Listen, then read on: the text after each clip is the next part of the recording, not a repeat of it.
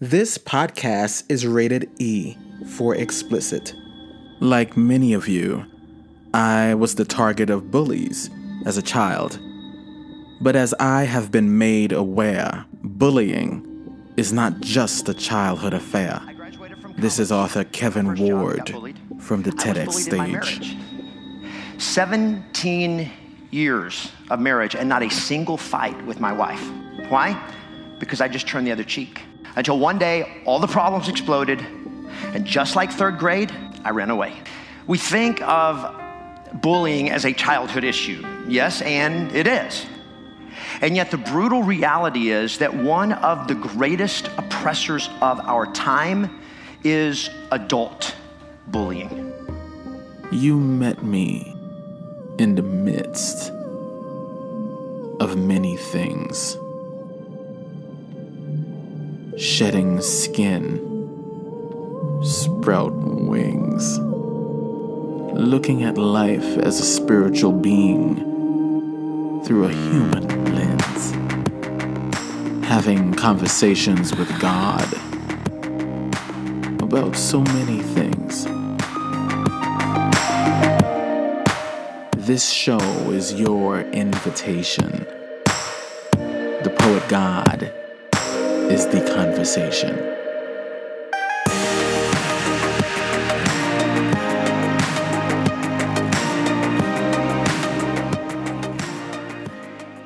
So it was just a little while ago when a video with Dr. Maya Angelou correcting a young lady on how to address her resurfaced. The young lady addressed her as Maya as she asked a question about interracial relationships. Kim, you had a question. Yeah, I wanted to ask Maya her views on interracial relationships. Oh, thank you. And first, I'm Miss Angelou. Miss Angelou. Yes, ma'am. I'm not Maya. I'm 62 years old. I have lived so long and tried so hard that a young woman like you or any other has no, you have no license to come up to me and call me by my first name. That's first. That's first. Also, because at the same time, I am your mother, I'm your aunt. So, as the clip made the rounds, it seemed like most people focused on the issue of children not respecting their elders. And although I agree that a young person, or any person for that matter, should address someone, elder or otherwise, how they would like to be addressed, at the heart of the matter, I don't think this was an issue about respect at all. In this particular situation with Dr. Maya Angelou, I do not think it was the young lady's intention to be disrespectful. Did she misspeak? Perhaps. But making a judgment without considering the intention behind the action is what I take issue with. It should be noted, however, that Dr. Angelou did apologize to the young lady, and I was happy to hear that. But when you look at what was intended, one could ask why Dr. Maya Angelou would apologize if she really thought that the young lady was trying to be disrespectful. I doubt that she would have if she really felt that way. This is why I take issue with many people who lack the wisdom yet demand the respect which Dr. Angelou displayed. Many times people won't remember what you said, but they will remember how you made them feel. And if it is your intention as an adult to correct someone, child or otherwise, you can find a way to do so that serves that intention and not your ego. Let's be real. There are many adults who get off on making others feel small. I'm speaking to you now. You know, you who need to step on others to make yourselves feel tall. You are seeking respect, claiming that you are an elder, but you're just a child who didn't get wiser, just older.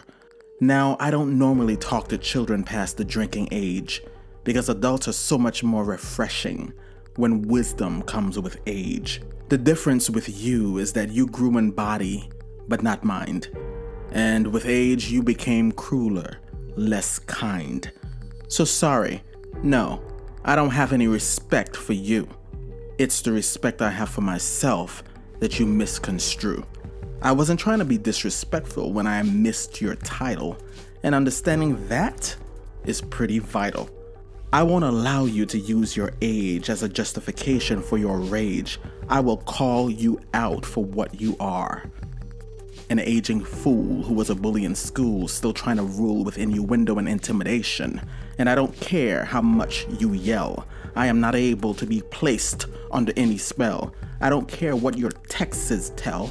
You don't summon me when you ring a bell. You misunderstood my meager shell as someone you could put through hell, but I am not afraid of the descent. My time in hell was well spent. Now I channel that fire through these words. They leave third, fourth, sixth degree burns. Psychotherapist Janice Harmon suggests that bullying is not about you. You're not the one with the problems, so you shouldn't ever take bullying personally. Excuse me, counselor, with all due respect, when you're the one getting punched every day, it's personal. When a coworker accuses you of saying something you didn't say, his problem just became your problem. When a bullying husband tells his wife every day how worthless she is, personal. We'll be right back after these messages.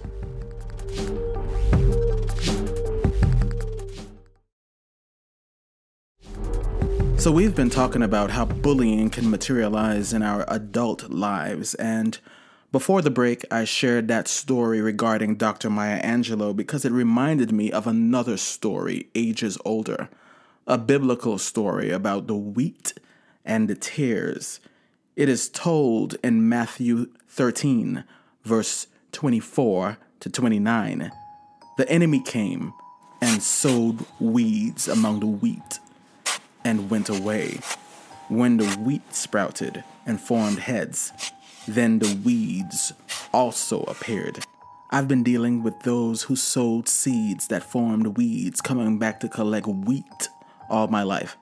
And when I was less complete, less secure on my feet, I gave them crop for seeds they didn't sow, respect for actions and qualities they didn't know.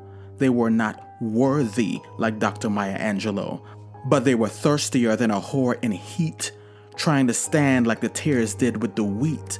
But as they grew shoulder by shoulder, the differences became clear. As they grew older and older, hello, sweetie, are you still there? Are you a wheat or are you a tare? To know a tree, look at the fruit it bears.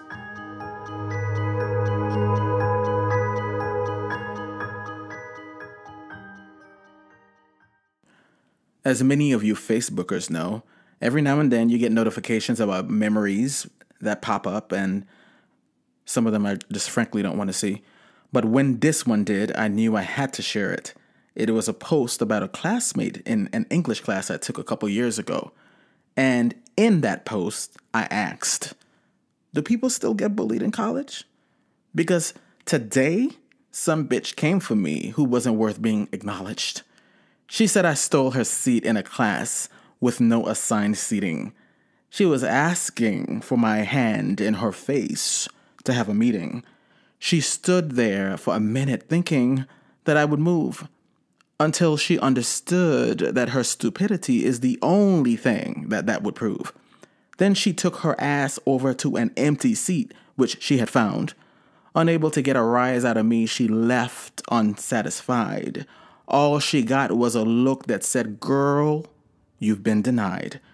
So she came back at the end of class looking for a double portion, hoping for a response to all of her ugly ass contortions.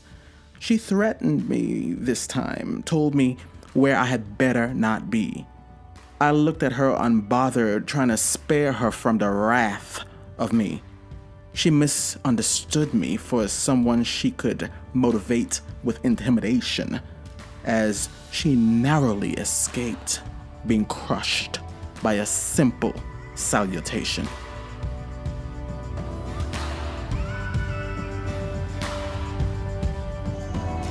And make no mistake about it, becoming bully proof is hard work.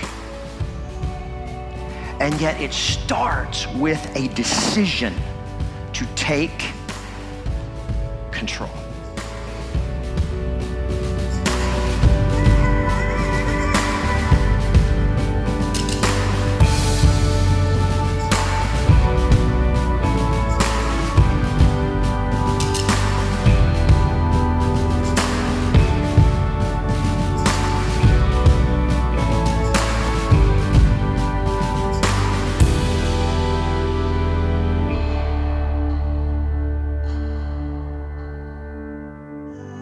I'm Akil Johnson, the poet god, and this is Inspired.